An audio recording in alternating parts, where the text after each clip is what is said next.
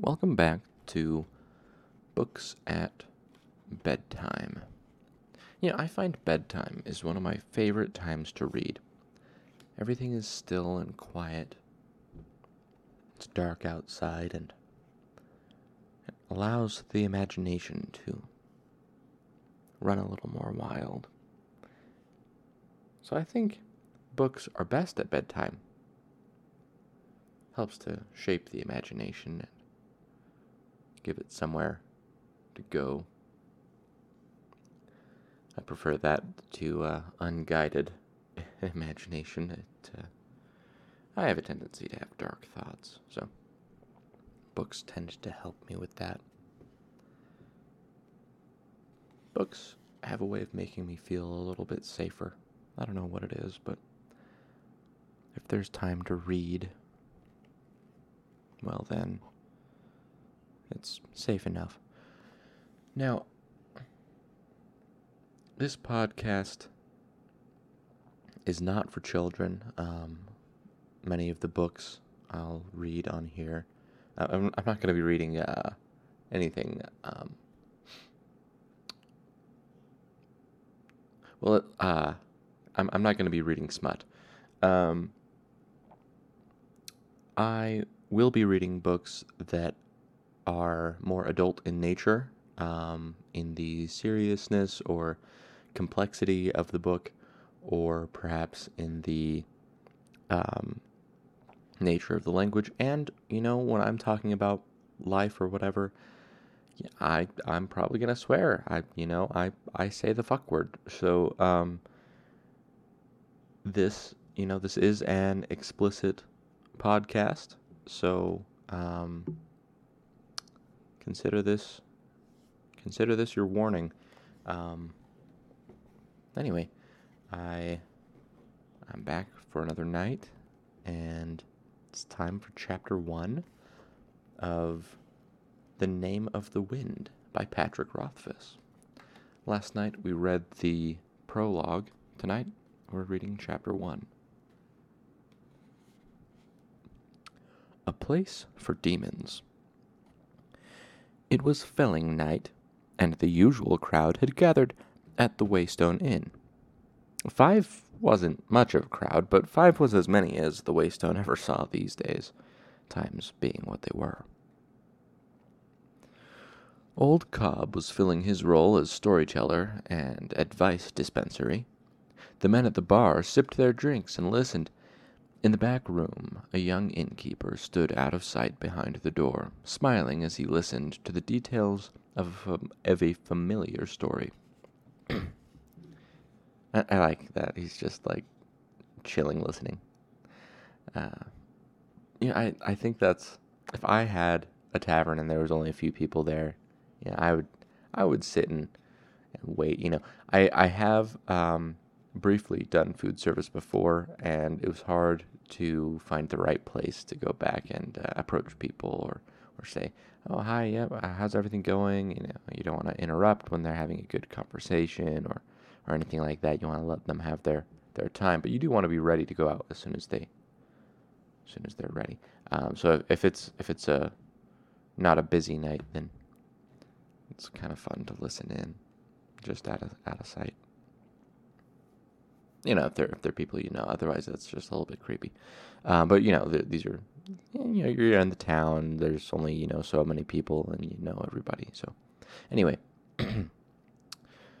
so uh, in the back room, a young innkeeper stood out of sight. And remember, the innkeeper has um, true red hair, and he is a man uh, just waiting to die, as we um, covered in the in the prologue. All right, so he's listening. He's smiling as he listened to the details of a familiar story. When he awoke, Taborlin the Great found himself locked in a high tower. They had taken his sword and stripped him of his tools, key, coin, and candle were all gone. But that weren't even the worst of it, you see. Cobb paused for effect. Because the lamps on the wall were burning blue. Graham, Jake, and Shep nodded to themselves. The three friends had grown up together listening to Cobb's stories and ignoring his advice. Cobb peered closely at the newer, more attentive member of his small audience, the smith's prentice. Do you know what that meant, boy? Everyone called the smith's apprentice boy, despite the fact that he was a hand taller than anyone there. The small towns being what they are, he would li- most likely remain boy until his beard filled out or he bloodied someone's nose over the matter. The boy gave a slow nod. The Chandrian. Now that's um, that's sort of a weird word, but it's it's spelled C H A N D R I A N, Chandrian. So that's how I'm going to pronounce it. It might be Chandrian, um, or or possibly Candrian, but I'm going to say Chandrian. Actually, I kind of like Candrian. Hmm. No, I'm going to keep saying Chandrian, um, because that that's just how I've always said it. I could be wrong, you know. I'm not the author, so I, I'm, I'm not sure. Anyway, um, the boy gave a slow nod. The Chandrian. That's right, Cobb said approvingly. The Chandrian. Everyone knows that blue fire is one of their signs. Now he was. But how'd they find him? The boy interrupted. And why didn't they kill him when they had the chance? Hush now. You'll get all the answers before the end, Jake said. Just let him tell it. No need for all that, great Jake, Graham said. The boy's just curious. Drink your drink. I drank me drink already, Jake grumbled. I need another, but the innkeep's still skinning rats in the back room. He raised his voice and knocked his empty mug hollowly on the top of the mahogany bar. Hoy, we're thirsty men in here. The innkeeper appeared with five bowls of stew and two warm round loaves of bread. He pulled more beer for Jake, Shep, and old Cobb, moving with an air of bustling efficiency. He was just waiting for the right time. Um, the story was set aside while the men tended to their dinners. Old Cobb tucked away his bowl of stew with the predatory efficiency of a lifetime bachelor. The others were still blowing steam off their bowls when he finished the last of his loaf and returned to his story. Now Taborlin needed an escape, but when he looked around he saw his cell had no door, no windows. All around him was nothing but smooth, hard stone. It was a cell no man had ever escaped. But, sorry, I had to fix my hair there. Where was I? Uh, let's see. All around him was nothing but smooth, hard stone. It was a cell no man had ever escaped. But Taborlin knew the names of all things, and so all things were his to command. He said to the stone, Break, and the stone broke. The wall tore like a piece of paper, and through that hole Taborlin could see the sky and breathe the sweet spring air. He stepped to the edge, looked down, and without a second thought he stepped out into the open air. The boy's eyes went wide. He didn't. He, or, sorry, I should say, he didn't. The cob, cob nodded seriously. So Taborlin fell, but he did not despair, for he knew the name of the wind, and so the wind obeyed him. He spoke to the wind, and it cradled and caressed him. It bore him to the ground as gently as a puff of, puff of thistledown, and set him on his feet, softly as a mother's kiss. And when he got to the ground and felt his side where they'd stabbed him, he saw that it weren't hardly a scratch. Now, maybe it was just a piece of luck. Cobb tapped the side of his nose knowingly. Or maybe it had something to do with the amulet he was wearing under his shirt. What amulet? the boy asked eagerly through a mouthful of stew. Or, through a mouthful of stew, it should be, What amulet? Sorry, okay, anyway, what amulet? the boy asked eagerly. Uh, old Cobb leaned back on his stool, glad for the chance to elaborate. A few days earlier, Taborlin had met a tinker on the road, and even though Taborlin didn't have much to eat, he shared his dinner with the old man. Right sensible thing to do, Graham said quietly to the boy. Everyone knows a tinker pays for kindness twice. No, no, Jake grumbled. Get it right. A tinker's advice pays kindness twice. The innkeeper spoke up for the first time that night. Actually, you're missing more than half, he said, standing in the doorway behind the bar. A tinker's debt is always paid, once for any simple trade, twice for freely given aid, thrice for any insult made. The men at the bar seemed almost surprised to see Kote standing there. Now, Kote is spelled K O T E, so it's not like the coat you would wear, but Kote. So, yeah, they were almost surprised to see Kote standing there. They'd been coming to the Waystone every felling night for months, and Kote had never interjected anything of his own before. Not that you could expect anything else, really. He'd only been in town for a year or so. He was still a stranger. The smith's apprentice had lived there since he was eleven, and he was still referred to as that Rannish boy, as if Rannish were some foreign country and not a town less than thirty miles away. Just something I heard once, Kote said to fill the silence, obviously embarrassed. Old Cobb nodded before he cleared his throat and launched back into his story.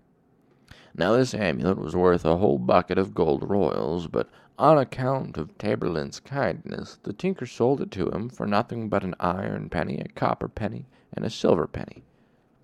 It was black as a winter night and cold as ice to touch, but so long as it was round his neck, Taborlin would be safe from the harm of evil things, demons and such. I'd give good piece for such a thing these days, Shep said darkly. He had drunk most and talked least over the course of the evening, Everyone knew that something bad had happened out on his farm last sandling night, but details were. Uh, sorry, I skipped a line. Uh, but since they were good li- good friends, goodness. Okay, let me start that over. Everyone knew that something bad had happened out on his farm last sandling night, but since they were good friends, they knew better than to press him for the details. At least, not this early into the evening, not as sober as they were. I wouldn't, old Cobb said judiciously, taking a long drink. I didn't know the Chandrian were demons, the boy said. I'd heard they ain't demons, Jake said firmly. They were the first six people to refuse Tehlu's choice of the path, and he cursed them to wander the corners. Are you telling this story, Jacob Walker? Cobb said sharp- sharply. Because if you are, I'll just let you get on with it.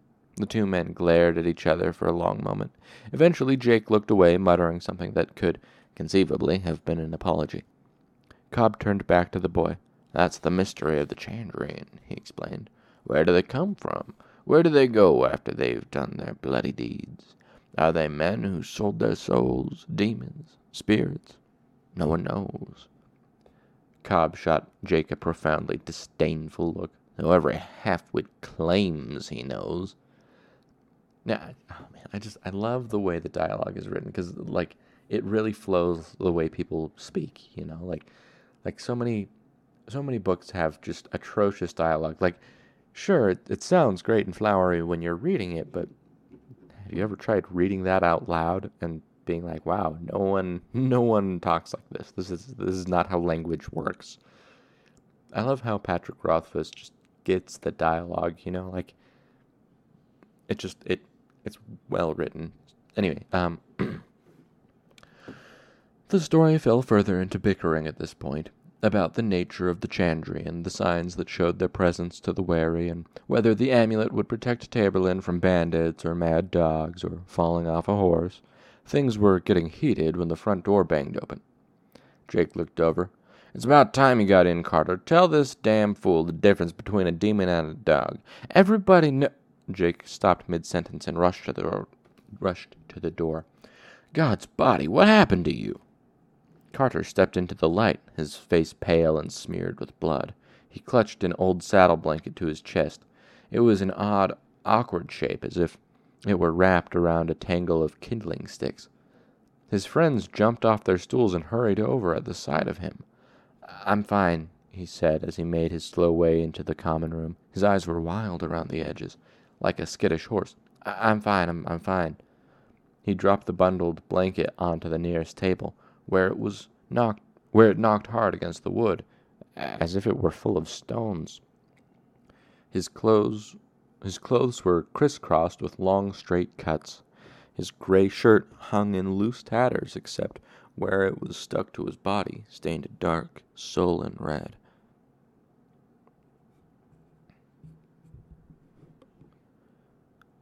Let's see. Sorry, I lost my place. Um, Graham tried to ease him into a chair. Mother of God, sit down, Carter. What happened to you? Uh, s- sit down. Carter shook his head stubbornly. I, I told you I'm fine. I'm not hurt that bad. How many were there? Graham said. One, Carter said, but, but it's not what you think. God damn it, I, I told you, Carter. Old Cobb burst out with the sort of frightened anger only relatives and close friends can muster. I told you for months now, you, you can't go out alone, not as even as far as Baedn. It ain't safe. Now, Baedn is spelled B A E D N. It's like Bay and then D N. I don't know. Okay, anyway. Um, no, it, it ain't safe. Jake laid a hand on the old man's arm, quieting him. Just take a sit, Graham said, still trying to steer Carter into a chair. Let's get that shirt off you and get you cleaned up. Carter shook his head. I- am fine. I-, I got cut up a little, but the blood is mostly Nellie's. It-, it jumped on her, killed her about two miles outside of town past the old stone bridge. A moment of serious silence followed the news. The smith's apprentice laid a sympathetic hand on Carter's shoulders, uh, on, on his shoulder. Sorry. Damn, that's hard. She was as gentle as a lamb, too. Never tried to bite or kick when you brought her in for shoes. Best horse in town. Damn, I, am He trailed off. Damn, I, I don't know what to say. He looked around helplessly.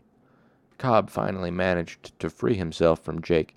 I, I told you, he repeated, shaking a finger in Carter's direction. There's folks out lately that would kill you for a pair of pennies, let alone a horse and cart. What are you going to do now? Pull it yourself? There was a moment of uncomfortable quiet. Jake and Cobb glared at each other while the rest seemed at a loss for words, unsure of how to comfort their friend. The innkeeper moved carefully through the silence. Arms full, he stepped nimbly around Shep and began to arrange some items on a nearby table a bowl of hot water, shears, some clean linen, a few glass bottles, needle, and gut.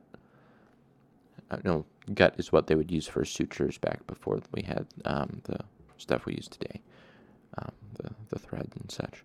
Um, so gut being cat gut.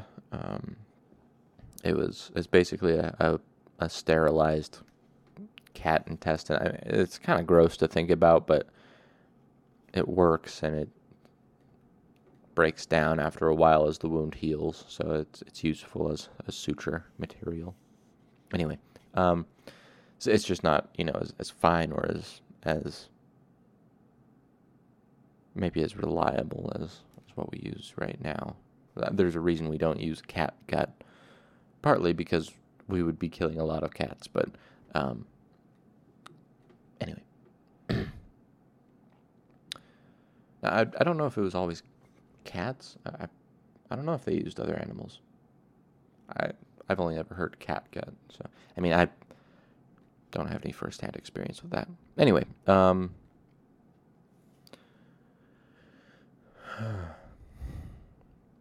where was I? Glass bottles, needle, and gut. Uh, this never would have happened if he'd listened to me in the first place, Cobb muttered. Jake tried to quiet him, but Cobb brushed the younger man aside. I'm just telling the truth. It's a damn shame about Nellie, but he, he better listen now or he'll end up dead. You don't get lucky twice with those sort of men. Carter's mouth made a thin line. He reached out and pulled the edge of the bloody blanket. Whatever was inside flipped over once and snagged on the cloth. Carter tugged harder, and there was a clatter like a bag of flat river stones upended onto the tabletop. It was a spider as large as a wagon wheel, black as slate. The smith's prentice jumped backward and hit a table, knocking it over and almost falling to the ground himself. Cobb's face went slack. Graham, Shep, and Jake made wordless, startled sounds and moved away, raising their hands to their faces. Carter took a step back that was almost like a nervous twitch. Silence filled the room like cold sweat. The innkeeper frowned. They can't have made it this far west yet, he said softly. If not for the silence, it is unlikely anyone would have heard him, but they did. Their eyes pulled away from the thing on the table to stare mutely at the red haired man. Jake found his voice first. You know what this is? The innkeeper's eyes were distant. Scrael, he said distractedly. I'd thought the mountains.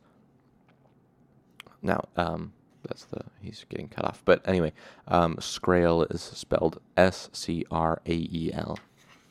Anyway, um, I thought the mountains. Scrael? Jake broke in. Blackened body of God, Kote. You've seen these things before? What? The red haired innkeeper looked up sharply, as if suddenly remembering where he was. Uh, oh, no. No, of course not. Seeing that he was the only one within arm's length of the dark thing, he took a measured step away. Just something I heard. They stared at him. Do you remember the trader that came through about two span ago? They all nodded. The bastard tried to charge me ten pennies for a half pound of salt, Cobb said reflexively, repeating the complaint for perhaps the hundredth time. Wish I'd bought some, Jake mumbled. Graham nodded a silent agreement. He was a filthy shim, Cobb spat, seeming to find comfort in the familiar words. I might pay two in a tight time, but ten is robbery. Not if there are more of those on the road, Shep said darkly. All eyes went back to the thing on the table. He told me he'd heard of them over near Melcombe, Coates said quickly, watching everyone's faces as they studied the thing on the table. I thought he was just trying to drive up his prices. What else did he say? Carter asked. The innkeeper looked thoughtful for a moment, then shrugged. I didn't get the whole story. He, he was only in town for a couple of hours.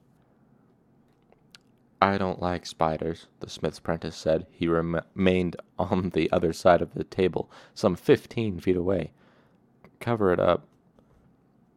It's not a spider, Jake said. It's got no eyes. It's got no mouth either, Carter pointed out. How does it eat? What does it eat? Shep said darkly. The innkeeper continued to eye the thing curiously. He, he leaned closely, sorry, cl- leaned closer, stretching out a hand. Everyone edged even farther away from the table. Careful, Carter said. Its feet are sharp like knives. More like razors, Coates said. His long fingers brushed the thing's black, featureless body. It's smooth and hard, like pottery. Don't go messing with it, the smith's apprentice said. Moving carefully, the innkeeper took one of the long, smooth, smooth legs and tried to break it with both hands like a stick. Not, not pottery, he amended. He set it against the edge of the table and leaned his weight against it. It broke with a sharp crack. More like stone. He looked up at Carter. How did it get all these cracks? He pointed at the thin fractures that crazed the smooth black surface of the body. Nellie fell on it, Carter said. It jumped out of a tree and started to climb all over her, cutting her up with its feet. It moved so fast, I didn't even know what was going on. Carter finally sank into the chair at Graham's urging. She got tangled in her harness and fell on it, broke some of its legs. Then, then it came after me, got on me, cr- crawling all over. He crossed his arms in front of his bloody chest and shuddered. I managed to get it off me and stomped it hard as I could. Then, then it got on me again. He trailed off, his face ashen. The innkeeper nodded to himself as he continued to prod the thing.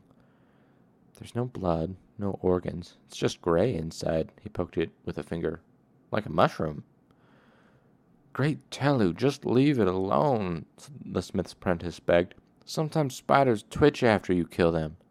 Listen to yourselves, Cobb said scathingly. Spiders don't get as big as pigs. You know what this is. He looked around, making eye contact with each of them. It's a demon. They looked at the broken thing. Oh, oh, come now, Jake said, disagreeing mostly out of habit. It's not like. He made an inarticulate gesture. It can't just. Everyone knew what he was thinking. Certainly there were demons in the world, but they were like Tehlu's angels. They were like. Oh, and, okay, I'm gonna. I should spell that. Tehlu is spelled T E H L U. Tehlu. Anyway, uh, but they were like Tehlu's angels. They were like heroes and kings. They belonged in stories. They belonged out there. Taborlin the Great called up fire and lightning to destroy demons. Tehlu broke them in his hands and sent them howling into the nameless void. Your childhood friend didn't stomp one to death on the road to Baedn-Bryt. It was ridiculous. Kote ran his hand through his red hair, then broke the silence. There's one way to tell for sure, he said, reaching into his pocket iron or fire. He brought out a bulging leather purse. And the name of God, Graham pointed out. Demons fear three things cold iron, clean fire, and the holy name of God. The innkeeper's mouth pressed itself into a straight line that was not quite a frown. Of course, he said as he emptied his purse onto the table, then fingered through the jumbled coins. Heavy silver talents and thin silver bits, copper jots, broken halfpennies, and iron drabs. Does anyone have a shim? Just use a drab, Jake said. That's good iron. I don't want good iron, the innkeeper said. A drab has too much carbon in it. It's almost steel. He's right, the smith's apprentice said, except it's not carbon. You use coke to make, make steel, coke and lime. And of course, that's incorrect, but uh, he's the he's the apprentice of the blacksmith. The innkeeper nodded deferentially to the boy. You'd know best, young master. It's your business after all. His young his long fingers finally found a shim in the pile of coins. He held it up. Here we are. What will it do? Jake's uh, Jake asked.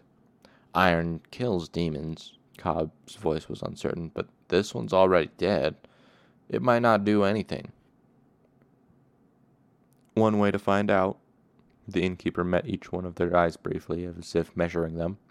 Then he turned purposely back to the table, and they edged farther away. Kote pressed the iron shim to the black side of the creature. There was a short, sharp, crackling sound like a pine log snapping in a hot fire. Everyone startled, then relaxed when the black thing remained motionless. Cobb and the others exchanged shaky smiles, like boys spooked by a ghost story. Their smiles went sour as the room filled with the sweet, acrid smell of rotting flowers and burning hair. The innkeeper pressed the shim onto the table with a sharp click. Well, he said, brushing his hands against his apron, I guess that settles that. What do we do now? Hours later, the innkeeper stood in the doorway of the waystone and let his eyes relax to the darkness. Footprints of lamplight from the inn's windows fell across the dirt road and the doors of the smithy across the way. It was not a large road, nor well traveled. It didn't seem to lead anywhere, as some roads do. The innkeeper drew a breath of autumn air and looked around restlessly, as if waiting for something to happen. He called himself Kote. He had chosen the name carefully when he came to this place. He had taken a new name for most of the usual reasons, and for a few unusual ones as well, not the least of which was the fact that names were important to him. Looking up, he saw a thousand stars glittering in the deep velvet of a night with no moon. He knew them all, their stories and their names. He knew them in a familiar way, the way he knew his own hands. Looking down, Kote sighed without knowing it, and went back inside. He locked the door and shuttered the wide windows of the inn, as if to distance himself from the stars and all their varied names. He swept the floor methodically, catching all the corners. He washed the tables and the bar, moving with a patient efficiency. At the end of an hour's work, the water in his bucket was still clean enough for a lady to wash her hands in. Finally, he pulled a stool behind the bar and began to polish the vast array of bottles nestled between two huge barrels. He wasn't nearly as crisp and efficient about this chore as he had been with the others, and it soon became obvious that the polishing was only an excuse to touch and hold. He even hummed a little, although he did not realize it and would have stopped himself if he had known. As he turned the bottles in his long, graceful hands, the familiar motion eased a few tired lines from his face, making him seem younger, certainly not yet thirty, not, not even near thirty, young for an innkeeper, young for a man with so many tired lines remaining on his face. Kote came to the top of the stairs and opened the door. His room was austere, almost monkish. There was a black stone fireplace in the center of the room, a pair of chairs, and a small desk. The only other furniture was a narrow bed with a large dark chest at its foot. Nothing decorated the walls or covered the wooden floor. There were footsteps in the hall, and a young man stepped into the room, carrying a bowl of stew that steamed and smelled of pepper. He was dark and charming, with a quick smile and cunning eyes. You haven't been this late in a span of days, he said as he handed over the bowl. There must have been good stories tonight, Reshi. Reshi was another of the innkeeper's names, a nickname almost. The sound of it tugged one corner of his mouth into a wry smile as he sank into the deep chair in front of the fire. So, what did you learn today, Bast? Today, master, I learned why great lovers have better eyesight than great scholars. And why is that, Bast?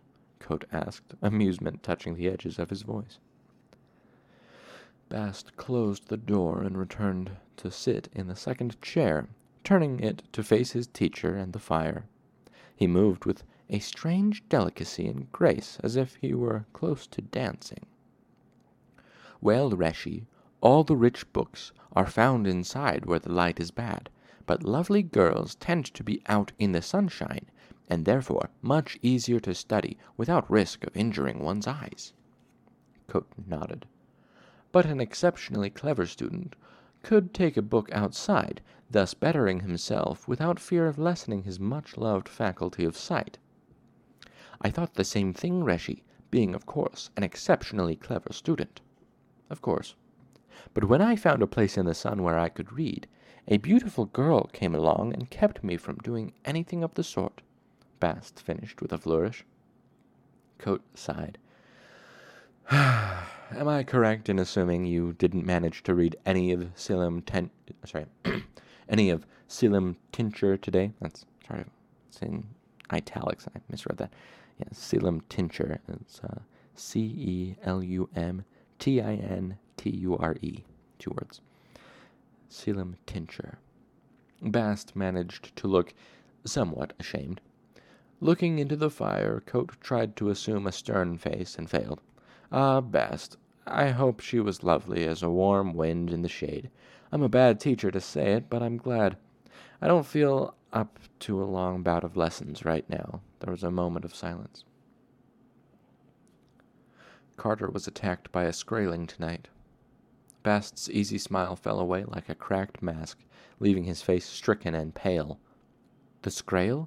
He came halfway to his feet, as if he would bolt from the room, then gave an embarrassed frown and forced himself back down into his chair. How do you know? Who found his body? He's still alive, Bast. He brought it back. There was only one. There's no such thing as one Skraeling, Bast said flatly. You know that. I know, Kote said. The fact remains. There was only one.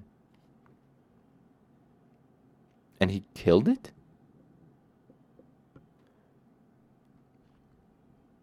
It couldn't have been a Skraeling. Maybe, best it was one of the Skrael. I saw it. Kote gave him a serious look. He was lucky, that's all. Even so, he was badly hurt. Forty-eight stitches. I used up nearly all my gut. Kote picked up the bowl of his bowl of stew. If anyone asks, Tell them my grandfather was a caravan guard who taught me how to clean and stitch a wound. They were too shocked to ask about it tonight, but tomorrow some of them might get curious. I don't want that. He blew his he blew into his bowl, raising a cloud of steam around his face. What did you do with the body? I didn't do anything with it, Kote said pointedly. I am just an innkeeper.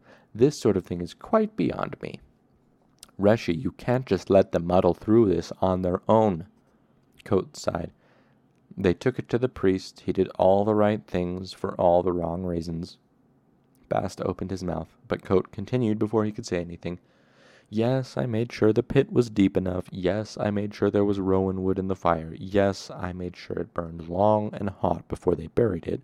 And yes, I made sure that no one kept a piece of it as a souvenir. He scowled, his eyebrows drawing together. I'm not an idiot, you know. Bast visibly relaxed, settling back into his chair. I know you're not, Reshi, but I wouldn't trust half these people to piss leeward without help. He looked thoughtful for a moment. I can't imagine why there was only one. Now, a, a note on that comment. Um, so it's not a, a, common turn of phrase anymore. Uh, leeward so that refers to the direction of the wind in relation to an object. So uh, say there's a house um, and there's a wind blowing from the north. We would call that, first of all, we would call that a north wind. Um, so, so the wind, you call the wind from the direction it comes from. So a north wind would be a wind coming from north to south. Um, so now, if you're talking about the house, you have the wind coming from the north, hitting the, the, the north side of the house, and then you know just be blowing along the east and west sides, and then the south side you would just get sort of eddying. You know, you'd be standing out of the wind. So the we would call that the the north side where the wind is hitting the house. Um, that would be called the windward side, and then the side out of the wind where where the air is mostly still and just sort of eddying around. Um, that is called uh, the lee side or the leeward side. Um, so, to what he's saying is he wouldn't trust most people not to piss into the wind, which you know obviously that would get piss all over you, you know, because it would be you piss into the wind and the the wind would blow it back onto you. So uh, you should piss leeward. You know, I mean, if you're a man and you're gonna stand up to piss or whatever, um, you should piss with the wind, not against it. You know, so so that's what he's saying. I wouldn't trust half these people to piss leeward, which is like the most basic thing. Just not just to not get pee on yourself. Um, anyway, uh, I can't imagine why there was only one. Maybe they died coming over the mountains. Coast suggested. Kote suggested. All but this one. It's possible, Bast admitted reluctantly. Maybe it was that storm from a couple days back. Kote pointed out. A real wagon tipper, as we used to say back in the troop. All the wind and rain might have scattered one loose from the pack. I like your first idea better, Reshi, Bast said uncomfortably. Three or four Skrael would go through this town like. like. Like a hot knife through butter. More like several hot knives through several dozen farmers, uh, Bast said dryly. These people can't defend themselves. I bet there aren't six swords in this whole town. Not that swords would do much good against the Skrael. There was a long moment of thoughtful silence. After a moment, Bast began to fidget. Any news? Kote shook his head. They didn't get to the news tonight. Carter disrupted things while they were still telling stories. That's something, I suppose. They'll be back tomorrow night. It'll give me something to do. Kote poked his spoon idly into the stew. I should have bought the Skraeling from Carter, he mused. He could have used the money for a new horse. People would have come from all over to see it. We could have had some business for a change. Bast gave him a speechless, horrified look. Kote made a pacifying gesture with the hand that held the spoon. I'm joking, Bast, he gave a weak smile. Still, it would have been nice. No, Reshi, it most certainly would not have been nice, Bast said emphatically. People would have come from all over to see it, he repeated derisively. Indeed. The business would have been nice, Kote clarified. Busyness would be nice. He jabbed his spoon into the stew again. Anything would be nice. They sat for a long moment, Kote scowling down into the bowl of stew in his hands, his eyes far away. It must be awful for you here, Bast, he said at last. You must be numb with boredom. Bast shrugged. There are a few young wives in town, a scattering of daughters. He grinned like a child. I tend to make my own fun. That's good, Bast. There was another silence. Kote took another spoonful, chewed and swallowed. They thought it was a demon, you know. Bast shrugged. It might as well be, Reshi. It's probably the best for them to think sorry, the best thing for them to think. I know, I encouraged them, in fact, but you know what that means. He met Bast's eyes. The blacksmith is going to be doing a brisk business in the next couple days. Bast's expression went carefully blank. Oh. Kote nodded. I won't blame you if you want to leave, Bast. You have better places to be than this. Bast's expression was shocked. I couldn't leave Reshi. He opened and closed his mouth a few times at a loss for words. Who else would teach me? Kote grinned, and for a moment his face showed how truly young he was. Behind the weary lines and the placid innkeeper's expression, he looked no older than his dark haired companion. Who indeed? Gestured toward the door with his spoon. Go to your reading, then, or bother someone's daughter. I'm sure you have better things to do than watch me eat. Begone. Sorry. Actually, begone, demon, Kote said, switching to a thickly accented Temic through a, a half a mouthful of, of stew. Tehus, Antausa Eha. Bast burst into startled laughter and made an obscene gesture with one hand. Kote swallowed and changed languages. Aroi te denalean. Oh, come now, Bast reproached, his smile falling away. That's just insulting. By earth and stone, I abjure you. Kote dipped his fingers into the cup by his side and flicked droplets casually in Bast's direction. Glamour be banished. With cider? Bast managed to look amused and annoyed at the same time as he daubed a bead of liquid from the front of his shirt. This better not stain. Kote took another bite of his dinner. Go soak it. If the situation becomes desperate, I recommend you avail yourself of the numerous solvent formulae extant in Celum Tinture. Chapter 13, I believe. Fine. Bast stood and walked to the door, stepping with his strange casual grace. Call if you need anything. He closed the door behind himself. Kote ate slowly, mopping up the last of the stew with a piece of bread. He looked out the window as he ate, or tried to, as the lamplight turned its surface mirror like against the dark behind it. His eyes wandered the room restlessly. The fireplace was made of the same black rock as the one downstairs. It stood in the center of the room, a minor feat of engineering of which Kote was rather proud. The bed was small, little more than a cot, and if you were to touch it you would find the mattress almost non existent.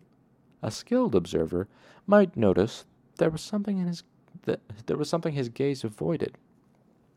The same way you avoid meeting the eye of an old lover at a formal dinner, or that of an old enemy sitting across the room in a crowded alehouse late at night. Kote tried to relax, failed, fidgeted, sighed, shifted in his seat, and without willing it, his eyes fell on the chest at the foot of the bed.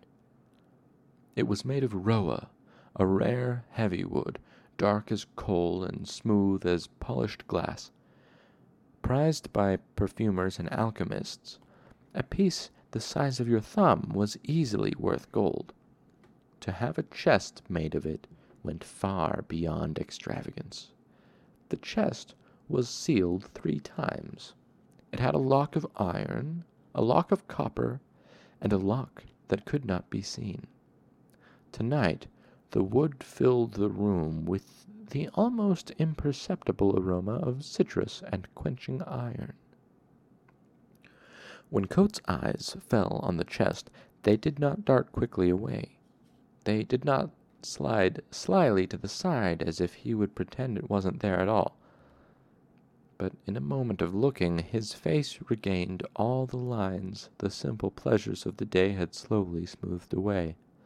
The comfort of his bottles and books was erased in a second, leaving nothing behind his eyes but emptiness and ache. For a moment, fierce longing and regret warred across his face. Then they were gone, replaced by the weary face of an innkeeper, a man who called himself Kote. He sighed again without knowing it and pushed himself to his feet. It was a long time before he walked past the chest to bed. Once in bed, it was a long time before he slept. As Kote guessed, sorry, as Kote had guessed, they came back to the Waystone the next night for dinner and drinks. There were a few half-hearted attempts at stories, but they died out quickly. No one was really in the mood. So it was still early in the evening when the discussion turned to matters of greater import. They chewed over the rumors that had come into town, most of them troubling. The penitent king was having a difficult time with the rebels in Resavek. This caused some concern, but only in a general way. Resavek was a long way off, and even Cobb, the most worldly of them, would be hard pressed to find it on a map. They discussed the war in their own terms. Cobb predicted a third levy tax after the harvests were in. No one argued, though there hadn't been a three bleeder year in living memory. Jake guessed the harvest would be good enough so the third levy wouldn't break most families, except the Bentleys, who were on hard times anyway, and the Orisons, who, whose sheep kept disappearing, and Crazy Martin, who had planted all barley this year. Every farmer with half a brain had planted beans. That was one good thing about all the fighting. Soldiers ate beans and prices would be high. After a few more drinks, deeper concerns were voiced. Deserter soldiers and other opportunists were thick on the roads, making even short trips risky. The roads were always bad, of course, in the same way that winter was always cold. You complained, took sensible precautions, and got on with the business of living your life. But this was different. Over the last two months, the roads had become so bad that people had stopped complaining. The last caravan had two wagons and four guards. The merchant had been asking ten pennies for half a pound of salt, fifteen for a loaf of sugar. He didn't have any pepper, or cinnamon, or chocolate. He did have one small sack of coffee, but he wanted two silver talents for that. At first, people had laughed at his prices. Then, when he held firm, folk had spat and cursed at him. That had been two span ago, twenty-two days. There had not been another serious trader since, even though this was the season for it. So despite the third levy tax looming large in everyone's minds, people were looking in their purses and wishing they'd bought a little something, just in case the snow came early. No one spoke of the previous night, of the thing they had buried, uh, sorry, burned and buried. Other folk were talking, of course. The town was alive with gossip. Carter's wounds ensured that the stories were taken half seriously, but not much more than half. The word demon was being spoken, but it was with smiles half hidden behind raised hands. Only the six friends had seen the thing before it was burned. One of them had been wounded, and the others had been drinking. The priest had seen it too, but it was his job to see demons. Demons were good for his business. The innkeeper had seen it too, apparently, but he wasn't from around here. He couldn't know the truth that was so apparent t- to everyone born and raised in this little town. Stories were told here, but they happened somewhere else. This was not a place for demons. Besides, things were bad enough without borrowing trouble. Cobb and the rest knew there was no sense talking about it. Trying to convince folk would only make them a laughing stock, like Crazy Martin, who had been trying to dig a well inside his own house for years now. Still, each of them bought a piece of cold wrought iron from the smith, heavy as they could swing, and none of them said what they were thinking. Instead, they complained that the roads were bad and getting worse. They talked about merchants and deserters and levies and not enough salt to last the winter. They reminisced what, that three years ago no one would have even thought of locking their doors at night, let alone barring them. The conversation took a downward turn from there, and even though none of them had said what they were thinking, the evening ended on a grim note. Most evenings did these days, times being what they were. Man, that, I love, I love that it, it wraps the chapter back in. It started with um, five wasn't much of a crowd, but five was as many as the Waystone ever saw these days, times being what they were. And then most evening, let's see, uh, the evening ended on a grim note. Most evenings did these days, times being what they were. I love that. The the uh, bringing it around full circle, back to times being what they are. It's excellent, um, excellent little detail that it adds and, and wraps up the chapter. when I was in high school, I um, I took a creative writing class, and um, I was the only one in class. We, we were uh, we were supposed to work together to uh, to write a, a short book. Um, I was the only one who wanted to write science fiction. I was really into science fiction in, in high school. Um, still like it, but uh, I don't read it nearly as much as I anymore. Um, anyway, uh, I, I decided to write a little bit of science fiction. I never finished more than like two chapters, but um, I, I, did a prologue and a, and a first chapter, and um, looking back, it was it was absolutely terrible. The prologue was, had merit; it was, it was a good prologue, but uh, that was about all. Um, anyway, the uh,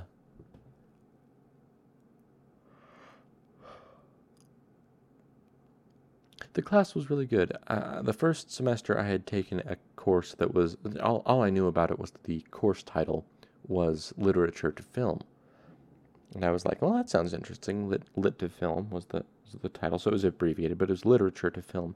And I was like, you know, I'm interested a little bit in how to make movies, and I'd be interested in how people adapt uh, books into movies. That'd be a really cool thing to learn.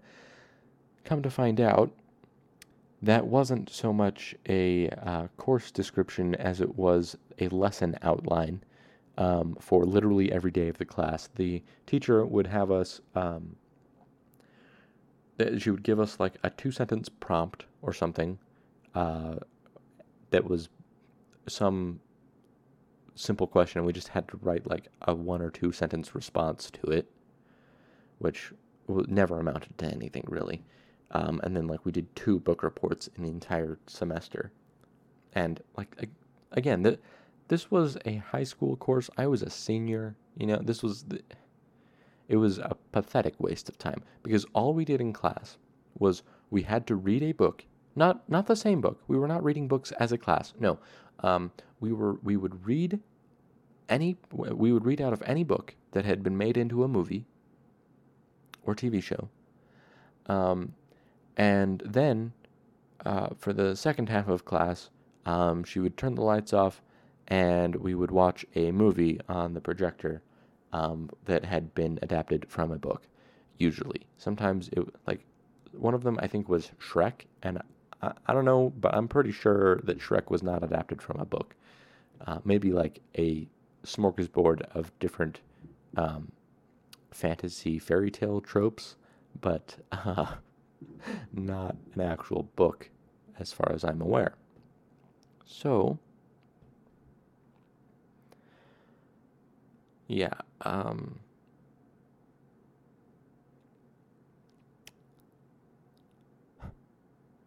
it was such a waste of time. I wish I had not taken that course. I, I really was disappointed because I was looking forward in that class. I was looking forward to learning something, and I, I didn't learn a, a single thing in that class.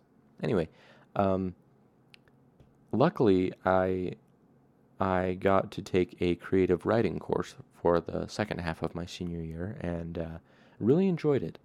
Um, but yeah, uh, never really got anywhere with the book. Um, that said, I'm always interested in analyzing people's writing styles um, and just like the the way that they tell their stories. Because um, I'm also a uh, DM for Dungeons and Dragons. Um, I'm a dungeon master, so um, with with that said, it's like, yeah, I I I want to know how to tell better stories. I'm, I'm always looking for ways to tell better stories as I uh, as I go on through through life. Want to tell a better story for my players, and when I'm a player, I want to be better at contributing to a story. So, because um, uh, I mean, some some people play Dungeons and Dragons like a combat simulator, and like play a video game for that or something, you know, or, or play Warhammer or whatever. Like if you if you are in it for the combat simulation, you know, Dungeons and Dragons is a storytelling game. It's a collaborative storytelling model um, that is game based storytelling. So it's about the story, it's about the characters. If you're not there for the characters, if you're not there for the story and the the fun antics you can get up to, or or even for a more serious story. Like, what are you there for? Sorry, that's not really the topic in this. Um, but anyway, looking at the the storytelling, I love that the opening and the closing of the chapter um, have the same line, and um, really, narration like that is something that I need to work on as a DM. Um, I'm not very good at at narrating things um, in an appropriate level of detail. I usually do too much or too little, and then um, I struggle with the artfulness that is so present in this book. And I mean, obviously, with a book, you can you can go back and edit things to increase the um, floweriness of the language, or or to go back and say, oh well, you know what, this would actually flow better this way, um, rather than the way I wrote it originally. And you you don't really get the chance to go back um, when you're telling stories in real life. Um, but some people still manage to to tell stories this this well. Um, and uh, that's that's something that I would like to work on. So hopefully, as I read this book to all of you, um, I get a little bit of the narrative skill that is present in this book, um, and you get to enjoy the great narrative skills of the author of this book. So, um, again, uh, that was chapter one, um, which was titled A Place for Demons. Um, chapter one of the book The Name of the Wind by Patrick Rothfuss. Well, that's all for tonight. So, uh, I'm I'm Tyler, your host for Books at Bedtime. I hope you have a wonderful night and uh, sleep well. Good night.